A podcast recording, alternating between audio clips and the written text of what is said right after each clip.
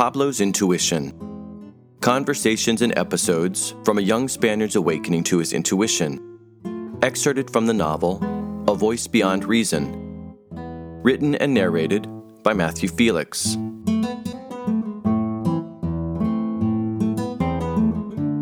Other voices.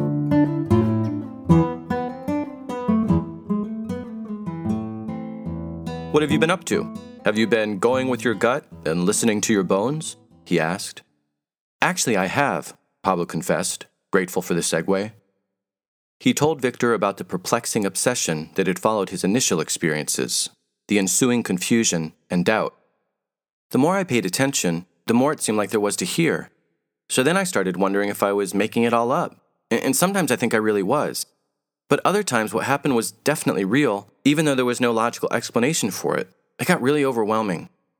It seems that you've overdone it, my friend, Victor commented. Why do you say that? I followed your advice. I, I tried to listen. Yes, but maybe a little too hard, Victor joked. What do you mean? I mean that you've been overthinking it. I mean that instead of allowing yourself to slowly become more attuned to your inner voice, you've turned it into some sort of intellectual challenge, something to get a hold on by working hard enough at it, a, a puzzle to figure out. But that's not how it works. It's experiencing the mystery, it's opening yourself to how it feels. It's immersing yourself in the subtleties and nuances as it rattles your bones or whispers in your ear. It's not thinking, but feeling. But that's what I've been trying to do, Pablo protested, disheartened by Victor's assessment he'd been going about it all wrong. It's just that sometimes I don't get what I hear. Ah, yes, said Victor, as though they'd stumbled upon a familiar problem. By trying so hard to hear the voice of your intuition, you discovered other voices competing for your attention as well. Other voices? wondered Pablo. What other voices? If the idea of one inner voice seemed odd enough, the revelation there might somehow be many, ones that were in competition no less, almost seemed cause for concern. Of your desires, your hopes, your fears, any number of them, I would guess, although those are certainly the most obvious ones. Then how am I supposed to figure out which one to listen to? I don't understand. It's so confusing. It's like there are all these people talking to me, but I can't see their faces and I don't recognize their voices, so I don't know who to trust. All those voices can indeed make you crazy. It's like listening to a noisy radio playing several stations at once. Especially when you're overwhelmed, the other voices can cloud out your intuition. Fortunately, there are ways to distinguish its voice from the others, to tune into just that one station, so to speak. How? First of all, you take a deep breath. You have to calm yourself so you can calm them as well. When you do, just like when those insects in the flowers pause from their work and, instead of whirling blurs on the air, we're able to see their true forms and colors, you'll be better able to recognize each of the voices for what they really are. Okay, but once all those voices are calm or whatever, I still don't get how I'm supposed to figure out which one's my intuition. You can start by asking whether your own doubts or desires are at the root of what you're hearing. In other words, are you somehow invested in what those voices have to say? How can I tell? You consider each of them as honestly and objectively as you can. And which one is my intuition? Pablo asked, still not sure he followed. The one that is not a manifestation of your own desires, doubts, or fears. The one that, rather than speaking on behalf of yourself, almost seems to come from someplace independent of or beyond yourself. I kind of get it, said Pablo after a moment, sensing something familiar in what Victor was describing, but I don't think I understand completely. Of course not, and that's okay, Victor reassured him. You have to experience what I'm talking about in order to genuinely internalize it. The good news is is that you already have. Don't lose sight of that. And more importantly, don't forget what those experiences felt like. You mean like the hike? A perfect example.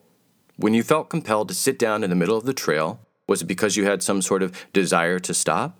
Did you stop because you were tired or wanted to enjoy the view or had some other motive? Not at all. I was just walking and I suddenly got this weird feeling that I was supposed to stop. And is it safe to presume that neither did you stop because you were afraid of continuing, nor because you were overcome with doubts about what might happen if you kept going? Of course not, Pablo replied, the very idea seeming laughable. I was just taking a walk like I always do. What would I be afraid of? Exactly. It wasn't that for some reason you wanted to stop, nor that you were afraid to continue. Stopping and sitting, when you heard your inner voice urge you to do so, wasn't about your own desires or fears or any other motivation stemming from yourself. It was rooted in something else, something beyond or independent of your own will. At the same time, though, it came from within you. And because when it did, you were calm, clear headed, and open, you were able to feel, acknowledge, and act upon it. Okay, Pablo continued, but why would my intuition stop me so I can watch some goats? What's the big deal? The big deal? I don't know. Is there one? Does there have to be? What if there's not? Would that rule out the possibility your intuition had played a role? Victor countered, sharing none of Pablo's concern. Although I must say, when you first described it, it sounded as though it was in fact a very big deal at the time. Regardless, although what happened on the hike or with the bread or any of your other experiences may seem trivial, they're the ones of which your days, your very life, are comprised. As such, they're not exactly inconsequential. I don't know, Pablo hesitated, still not convinced. Buying bread really doesn't seem like that big a deal. not unless it's the last loaf, right? Pablo couldn't help but laugh. It's like electricity, Victor maintained, unwavering. It's always there, ready to power appliances big or small. By the same token, your intuition is always there, ready to offer guidance in situations that may seem of little importance, just as readily as it is in those that could prove life changing. Victor lifted the top of the cafetera to see how much coffee was left, before adding, I suppose it's a question of what kind of life you want to live, of how present you want to be. How present? Take right now. How present are you really? Victor challenged, moving in closer and narrowing his eyes. Are you totally focused on our conversation or only partially engaged, preoccupied by other things that might be on your mind? Are you just waiting for the conversation to be over, after which you won't give it much more thought? Or are you eager to grasp all it might have to offer? Oh, no, no, I'm definitely listening, Pablo insisted, fearing Victor doubted the extent and sincerity of his interest. But that's just it. It's not only about listening. Victor proclaimed, zeroing in on the heart of the matter like a bullfighter about to make his estocada or death thrust of the sword. It's about using all your faculties, not just your hearing and your sight and all the other usual suspects, but your intuition as well. After all, just because your experiences thus far have been limited to seemingly mundane happenings of little consequence, doesn't mean your intuition won't eventually be instrumental with regards to ones with further reaching ramifications. You think so? wondered Pablo, it was still hard to imagine how something that still felt like little more than an intriguing novelty could ultimately prove to have some sort of monumental importance. Absolutely, but only if you let it. Again, it's a choice. No one is going to force you to open your eyes, listen to what you hear, or most of all, be attuned to what you feel, including your intuition. You have to make the effort.